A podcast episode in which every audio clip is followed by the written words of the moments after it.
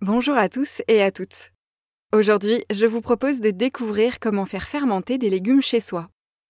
Longtemps réduits à la seule choucroute, les légumes fermentés reviennent peu à peu au goût du jour.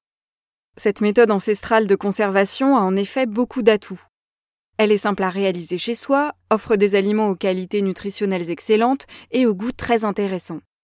Mais avant de s'intéresser au côté pratique de la fermentation, il faut rappeler que les aliments fermentés sont déjà dans nos frigos et nos placards. On a tendance à l'oublier, mais le pain, le saucisson, les yaourts, le vinaigre, la bière, le vin et les fromages sont des aliments fermentés. La fermentation est en fait un procédé de transformation de la matière organique. Pour faire fermenter un aliment, il faut le placer en présence de ce qu'on appelle un ferment dans un milieu pauvre en oxygène. Le ferment, cela peut être des levures, des moisissures ou des bactéries. La combinaison de ces trois éléments, l'aliment, le ferment et le très faible taux d'oxygène, entraîne une réaction chimique qui peut produire des acides, de l'alcool ou encore du gaz carbonique. La fermentation qui nous intéresse aujourd'hui est la fermentation lactique. C'est elle qui donne les yaourts, la choucroute et les pickles de cornichons.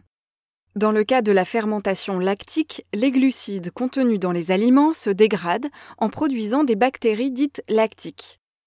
Ces bactéries rendent leur milieu très acide, suffisamment pour inactiver les micro-organismes responsables du pourrissement.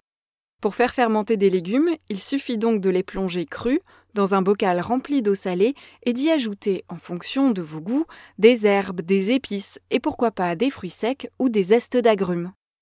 Pas besoin de stériliser vos bocaux comme avec la confiture. Attention toutefois à prendre des légumes bio pour éviter que des produits chimiques de synthèse viennent perturber la fermentation.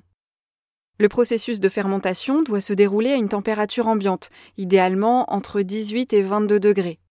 Les bactéries lactiques n'ont besoin que de quelques jours pour rendre le milieu acide et transformer vos légumes frais en délicieux légumes fermentés. Car ces bactéries produisent des vitamines, rendent les aliments plus digestes et leur permettent de développer de nouvelles saveurs. Vous pouvez ensuite conserver vos bocaux dans un endroit frais ou au réfrigérateur pendant plusieurs mois.